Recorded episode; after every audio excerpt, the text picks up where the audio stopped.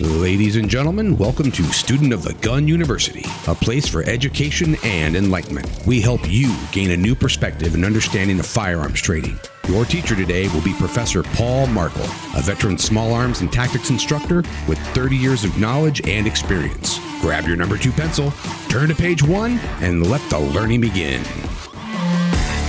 All right, thank you very much, Johnny. It is time for a brand new Student of the Gun University podcast episode. Looks like we're on 041. Clean your freaking guns. Clean your guns. Yes, I know.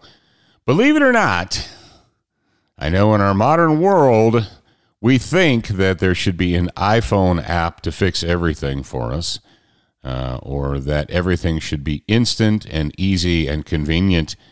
The fact of the matter is, sometimes you need to clean your freaking guns. Firearms are simple machines. We've said this for literally, not figuratively, literally years and years. Firearms are simple machines. They have levers and springs, and they have slides. They have reciprocating slides and bolts and actions that run back and forth on each other. And how do machines run the best? Simple machines run the best when they're clean and properly lubricated, right? So let's talk just a little bit about firearms maintenance and cleaning and so forth. FrogLube is back as an official sponsor of Student of the Gun, so it's a good time to discuss firearms maintenance and cleaning. Yes, indeed. Well, first and foremost, uh, you need to uh, make sure that there is lubrication on every metal part. If metal is going to be sliding against metal, the the ubiquitous 1911 slide frame lockup, right? So you have a steel frame sliding back and forth on a steel or a steel slide sliding back and forth reciprocating on a steel slide. Or let's say you've got a a G19 or a G17, you got a Glock. You take it apart and you have obviously a steel slide and rails milled into that slide. And then in the frame, you've got a polymer frame, but the steel slide doesn't slide back and forth on plastic, does it? No. There's actually, there are uh, guides, there are steel slide guides, rails and you want to make sure that uh, when those things are running back and forth against each other, when metal is sliding or moving against metal, there needs to be lubrication in there. Uh, you don't believe me? Drain all the oil out of your truck, turn it on, and run it for a while. Tell me how it performs. You're like, it'll blow up. You're like, no kidding? Why? It's just oil. It's not that important. Mm, yes, it actually is important because you have metal sliding against metal. And when metal is sliding against metal, you need to have some type of lubrication between those two surfaces. Pretty simple, right? What about the other stuff? What about the moving parts? What about the hinges and springs and levers and all that stuff? You don't want to put too much. And when I say too much, yeah, back in the olden days when I was in the Marine Corps, we were taught the difference between light application and a heavy application. A light application means if you hold it up and you hold it in the light, you can see it, right? A heavy application means that you can actually touch it, right? Uh, so it's a drop of oil. If a drop of oil is sitting there and you can see that drop and touch it with your finger, okay, that's heavy. If you were to shake it, it would fall off and roll off or whatever. That's a heavy coating. A light coating is when you put it on there, then take a, a damp, not a damp cloth, a, a soft cloth, right, and wipe over it, right. You just allow the lubrication to get into the pores of the metal. Now, obviously, polymer doesn't need lubrication, and aluminium does not need lubrication. But any ferrous metal, any steel, ferrous metal, uh, needs some needs a light coat. For instance, then M16 or an M4, the barrel is steel. Now it has a coating on it, uh, depending on the manufacturer. I mean, if it's mil spec, it'll be Parkerized or what have you. If it's, it's standard commercial, it might be blued or what have you. Um, man, you're probably not going to get really blued steel M4s now. But the fact of the matter is, is that is ferrous metal and it can rust. And where you're going to see rust is generally not on the main parts of the gun, but you're going to see rust on the the small parts, on the safety levers, on the screw, on the butt screws. Uh, that's one of the places on the M16A2 that was often neglected. And if there was going to be rust, you could just flip that thing over, look at the butt screws and the butt screws would have rust on them. Why? Because we neglect them, we don't think about them, and it's not a bit, you know, it's not something that. And of course, if there's some rust on the butt screw, is that going to keep the gun from functioning? No, it's not going to keep it from functioning, but it is going to make uh, for uh, if you're a private or a PFC, it's going to make for a bad day for you when a sergeant or a staff sergeant or a gunnery sergeant finds rust on your butt screws. You don't want to do that.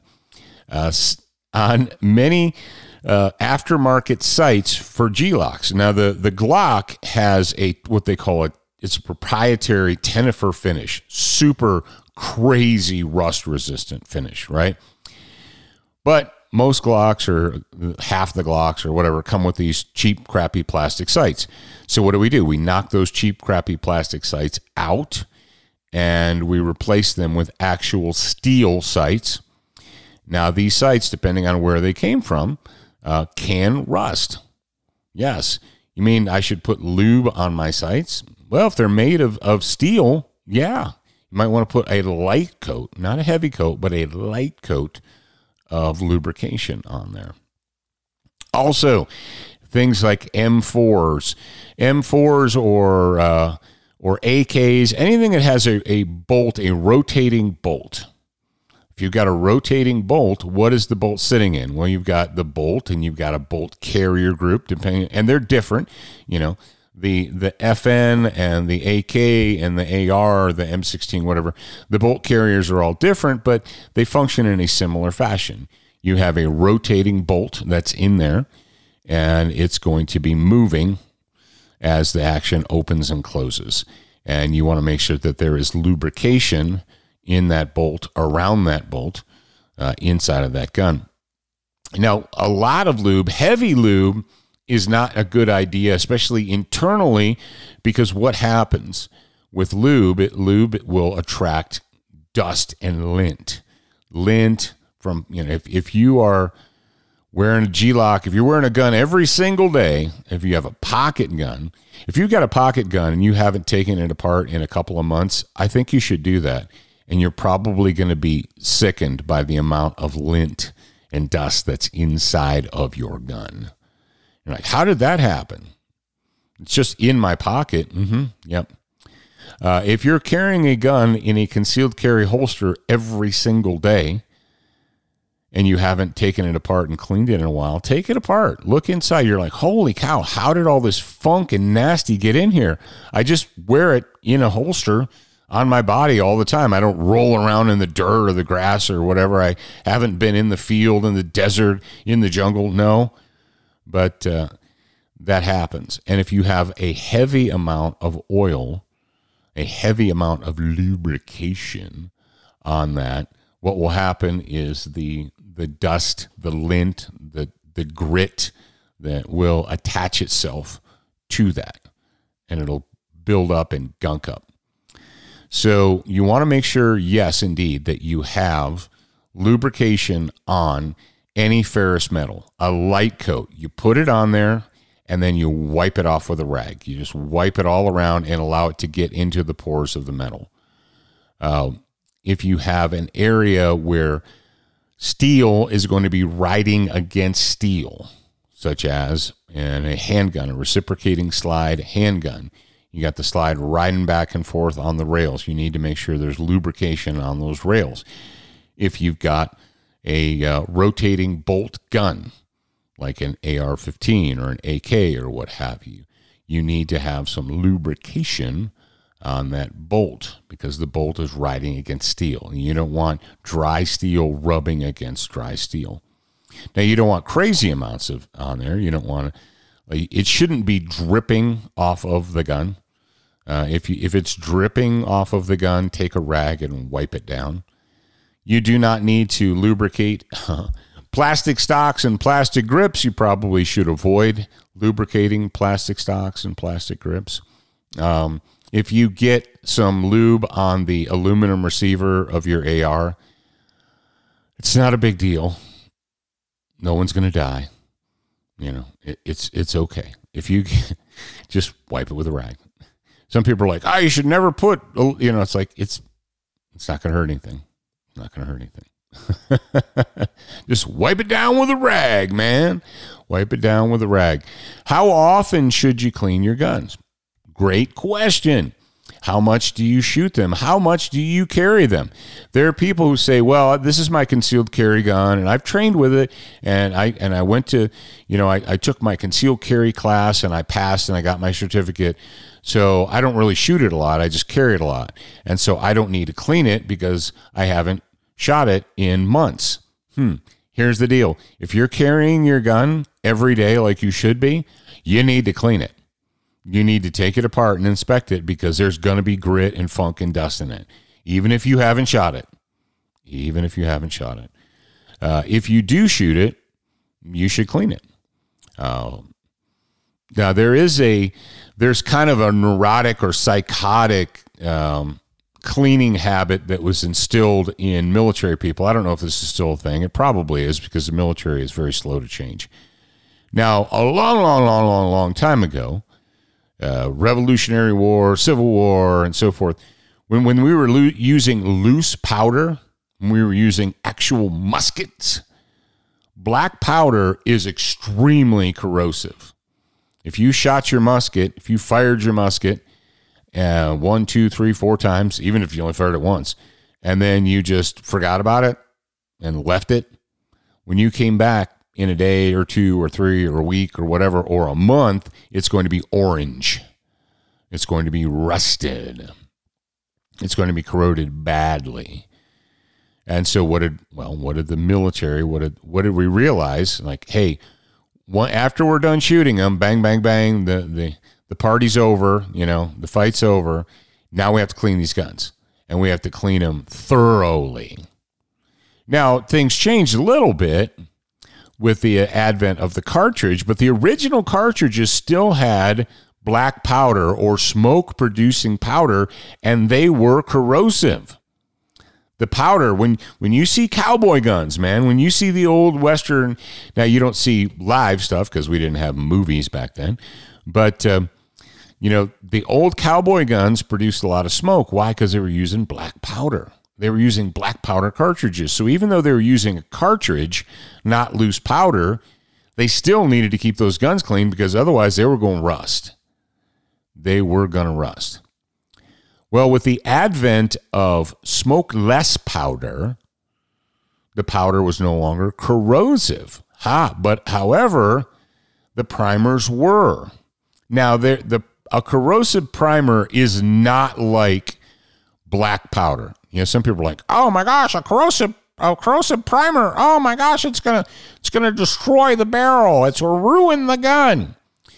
Here's the deal: your great grandfather and your grandfather. All right, if you have relatives that fought in World War One, World War Two, and Korea, they were using corrosive primer ammunition all during Korea, all during World War II and World War One. What? Yeah. You know, the Garands, the Tommy guns, the grease guns, you know, they were all running on ammo that used corrosive primers. Now, the corrosive primer, it gets a bad rap, but it's extremely reliable, and corrosive primers can be stored for decades, decades and decades, and, and stay good. That's why they did it because they needed, they're like, we're going to build all this ammo, we're going to put it in warehouses. And when we pull it out in 15 years, we need it to work. We have to, you know, we have to make sure that this stuff works because it's kind of a waste. Uh, we wouldn't want to spend all this money making ammunition. Then we go pull it off the shelf in 10 years and it doesn't work because the primers are dead. Corrosive primer ammo is not necessarily a bad thing. hot, well, you're like, well, what do I have to do if I have corrosive primer ammo? Just punch the bore of your gun and scrape the the bolt. Uh, you know, clean the, just clean your gun once in a while. You know, lube the bore, run a patch, run a brush, put some lube on on your some cleaner, some lube on your the bore brush, run it through a few times. Then take a patch, run the patch through a couple of times until it comes out clean, not dirty anymore. And then when you've done it, put a little bit of lube on a patch, run it through, boom, Bob's your uncle, you're good to go. There you go. So, ladies and gentlemen, my advice to you as a student of the gun is this. Every once in a while, you need to disassemble that thing and you need to take, you need to brush out the lint, the grit, the dirt, the funk, even if you haven't shot the gun. I'm telling you, if you've been carrying a gun around on your hip for a month, two months, six months, and haven't shot it, it's dirty.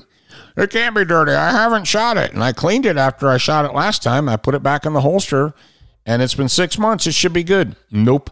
Guarantee you it's going to have funk and grit and nastiness inside of it. Clean that crap out of there. Um, and the it boils down to this: if steel is rubbing against steel, it needs to have lubrication on it.